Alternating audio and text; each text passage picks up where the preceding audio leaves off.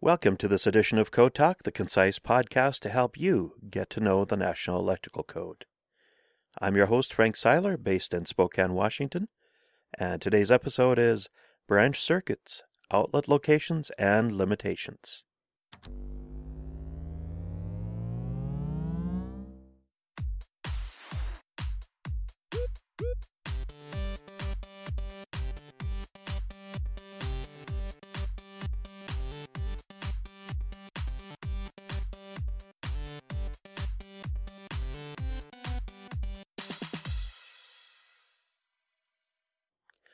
So, to recap, for the last couple of episodes, we highlighted the structure of Article two ten, branch circuits, our top dozen or so rules, and in the very last episode, we focused primarily on G F C I and A F C I protection.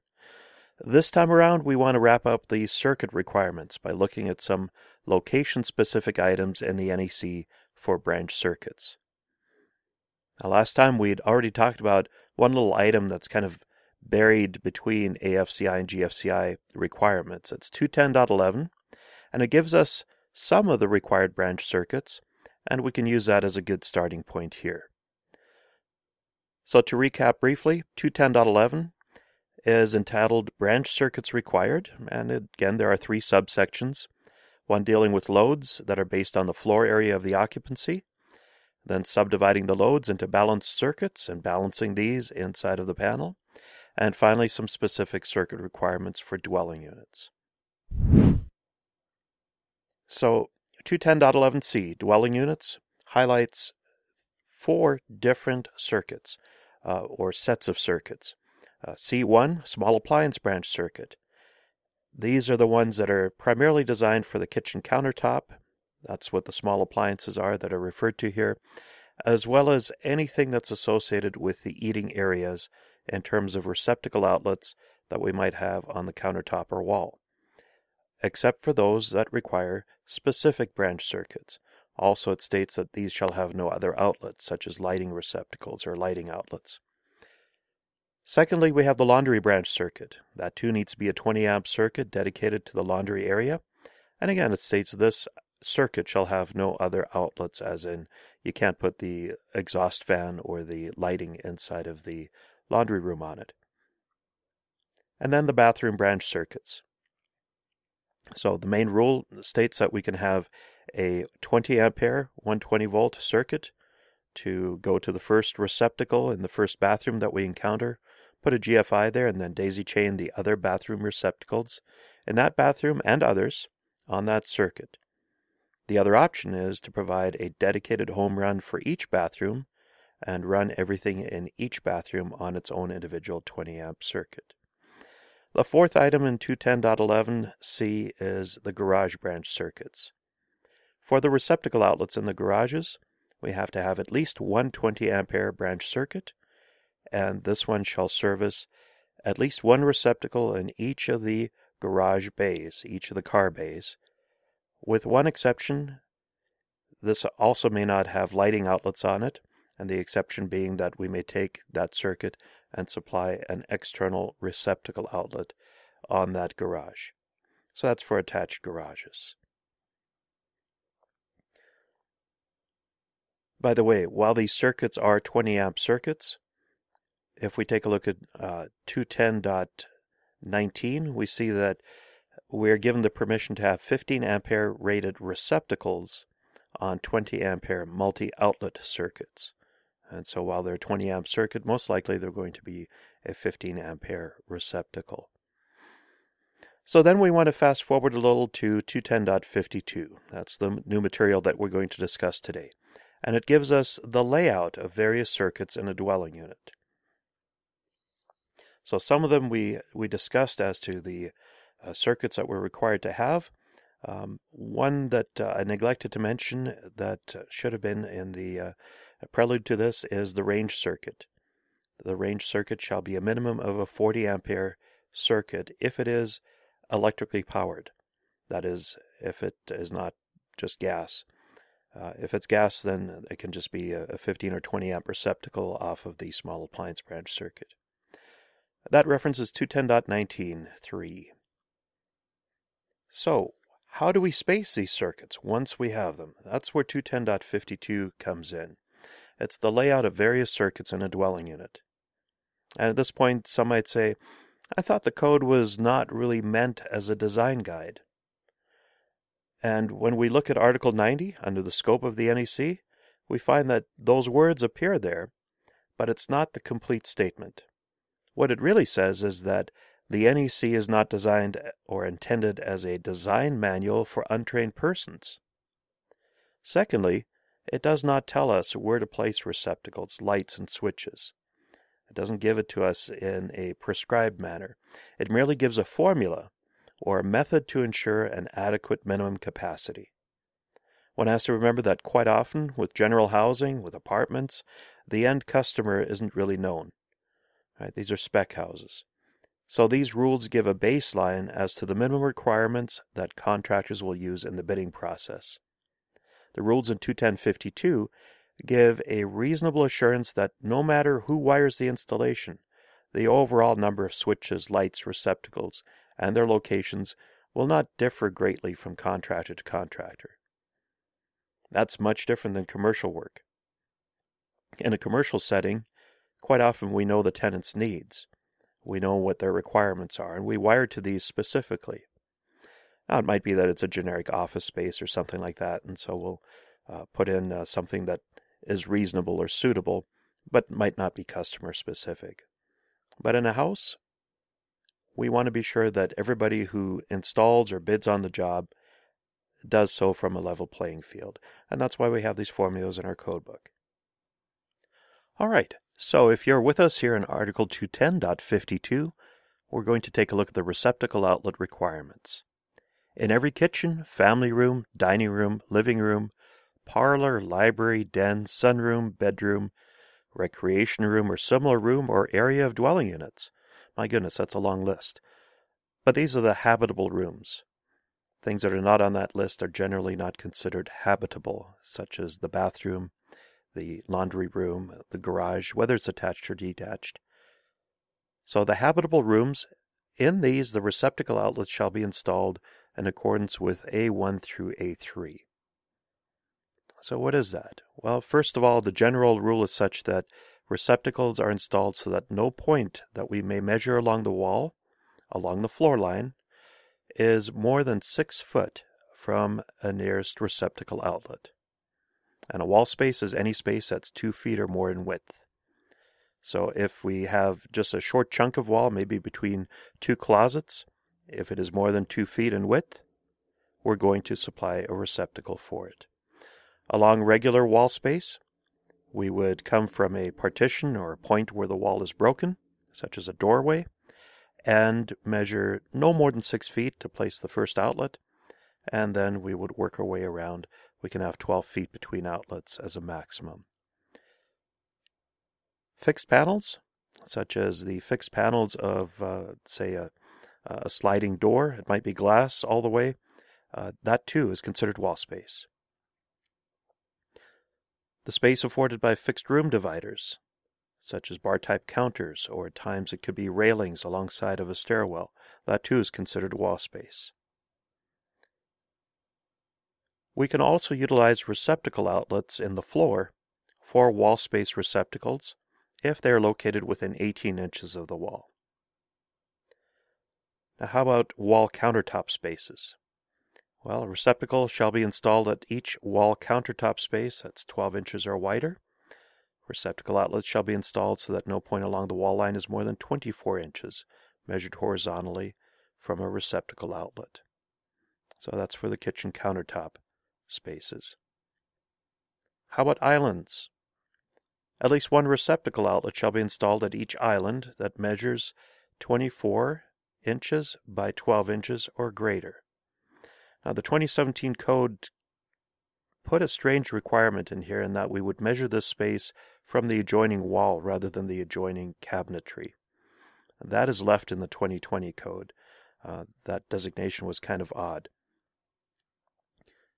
Currently in the twenty seventeen code, peninsular counter spaces, one receptacle shall be installed in each peninsular countertop space with a long dimension of twenty-four inches or greater and a short dimension of twelve inches or greater. So these two have gotten quite a revision in the twenty twenty code book. In fact, countertops and work surfaces uh, that are islands uh, have been combined. So uh, uh, islands and peninsular countertops, that requirement has been combined in the twenty twenty code. When we take a look at the total area of that peninsula or that island, if it is uh, up to nine square feet of space, we're going to supply one receptacle. Anything above that, up to an additional eighteen square feet of space, we're going to supply an additional receptacle. So the first nine square feet get a receptacle, the next eighteen get a receptacle, and another eighteen on top of that would get another receptacle, et cetera. Also, a peninsular countertop work surface must have a receptacle outlet within two feet of the end of the countertop on the work surface. What about separate spaces along countertops? Well, if they're one foot or wider, then they receive a receptacle. Now, sometimes we might have some really fancy tile. The customer comes and says, hey, I've got this beautiful Italian hand-painted tile. I don't really want receptacles in my backsplash. Well, we can place them at the bottom of the uppers of the counter of the uh, cabinetry, as long as they are not more than twenty inches above the countertop. So for those special circumstances, there's an allowance. Next, we want to take a look at bathrooms. two ten point fifty-two D tells us that at least one wall receptacle outlet has to be installed in bathrooms within three feet of the outside edge of each basin or sink.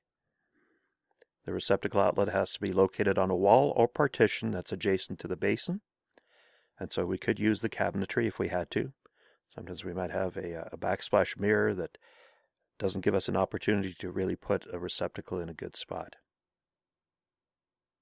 What if we have more than one sink? Well, sometimes the same receptacle can cover both sinks.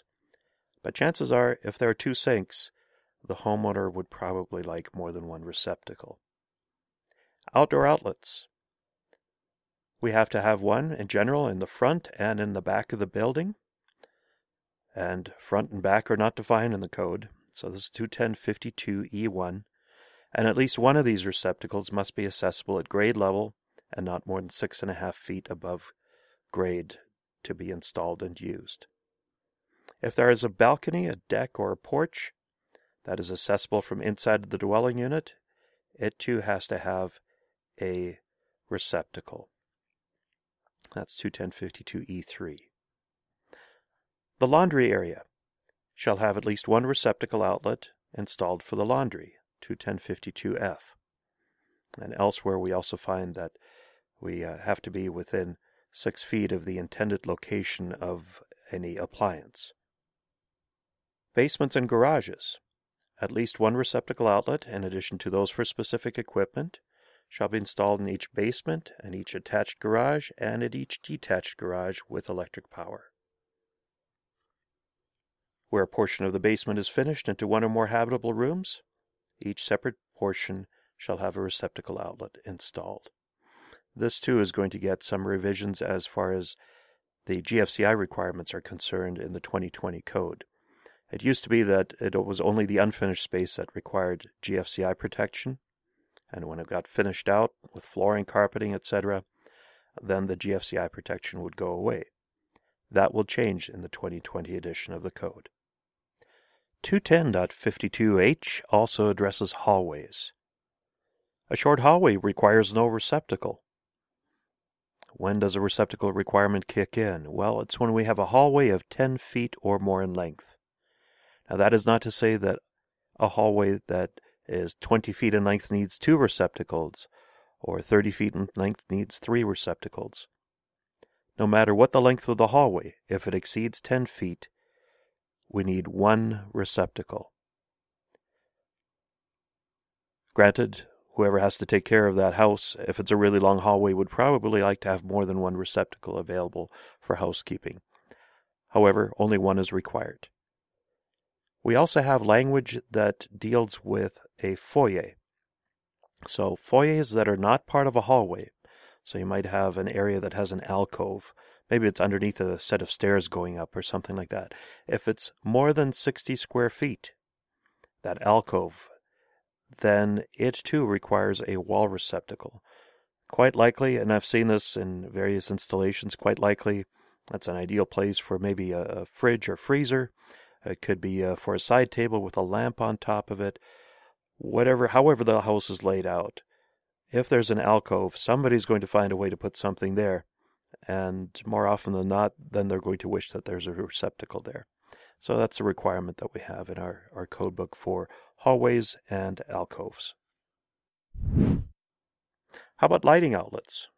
We talked in uh, cursory terms about where the receptacles need to go, but lighting outlets.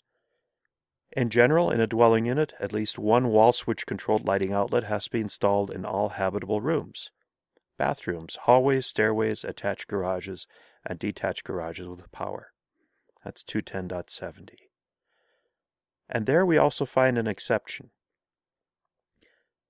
And in, in modern wiring, this doesn't get used so often anymore, but if you go into an older home, you're going to find a lot of rooms have a switched receptacle or a switched half receptacle instead of a uh, perhaps lighting outlet. That's especially true in sitting rooms, parlors, living rooms, et cetera. Where can we do that?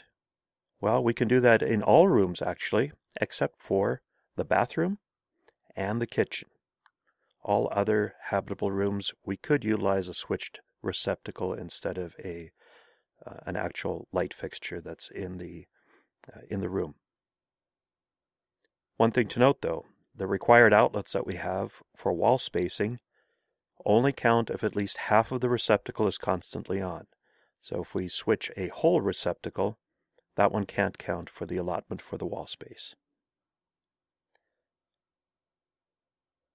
two ten point seventy A three also talks about storage and equipment spaces, such as attics, underfloor spaces, utility rooms, basements.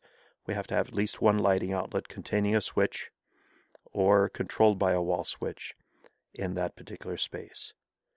And at least one point of control has to be at the usual point of entry to these spaces. How about closet lights? There's no requirement in our code to actually put a light into a closet, and where we do, four ten point sixteen give us some restrictions as to uh, closed closet, storage spaces, and the type of light that can be installed in proximity to closed storage. Bathtub and shower areas have some restrictions in four ten point ten as far as the lighting outlets are concerned.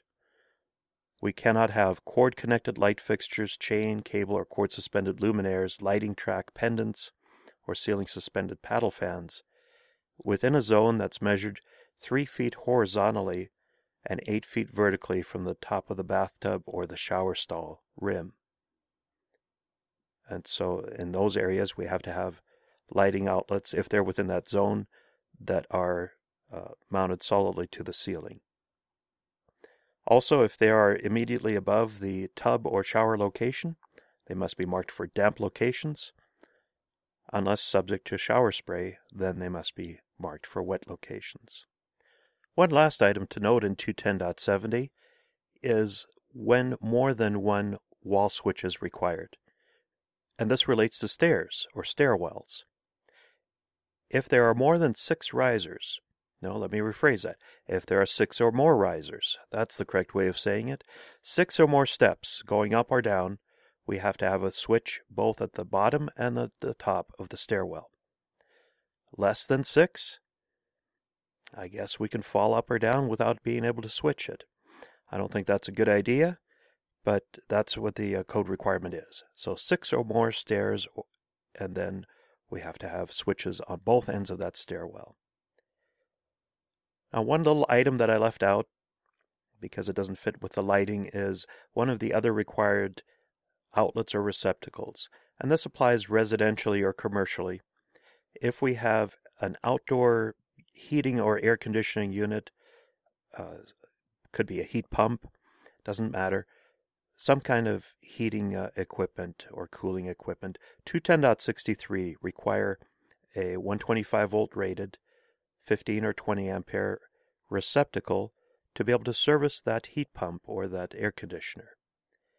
it must be on the line side, if it's coming off of that circuitry, on the line side of any disconnecting means.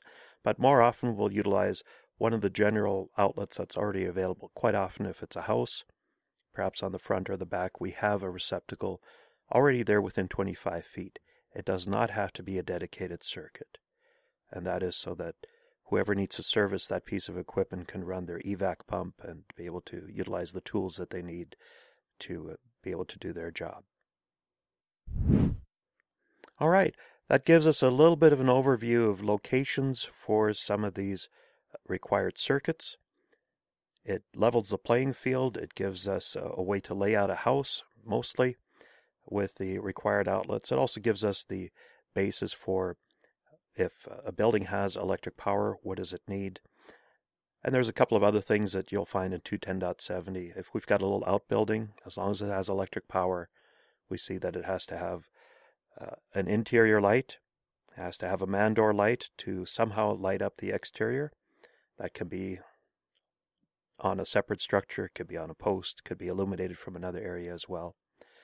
And we have to have a load or receptacle available there as well. So those are the branch circuit requirements. We're no doubt going to reach back into these as we look at other kinds of installations throughout the code book. And as I mentioned a couple of podcasts ago, at the very beginning, there's a list of specific branch circuit requirements that are not covered in Article two ten. And every once in a while, we'll address those as well. The next episode, we're going to focus on feeders. It too will be a relatively short episode. Feeders is a fairly small article. However, once we have a feeder, we have the ability to do certain things with it that we find in other parts of the code book. The episode after that, we're going to take a little sidestep. The twenty twenty code is out. It's published. All of the supply houses are carrying it here now. It's getting hard to find a twenty seventeen code book. This is being recorded in December of twenty nineteen. And even though the state that I'm living in is going to keep working with the twenty seventeen code for another six or so months, it's getting hard to buy one. You have to jump online uh, if you need a twenty seventeen code book. So everybody's starting to talk about the twenty twenty code book, some of the changes that are happening.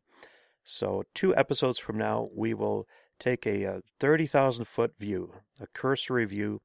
We'll probably do like a top twenty, maybe top twenty-five code changes. Not in great detail, but just to do a highlight or an overview. And then as uh, we kind of get to other parts of the code book in our uh, weekly podcast, we will highlight some of the changes more in depth for the twenty twenty code cycle. So just a heads up, if you're doing a lot of residential wiring, there are definitely some changes coming your way as far as outside disconnects and things like that are concerned. So listen for those episodes in the near future.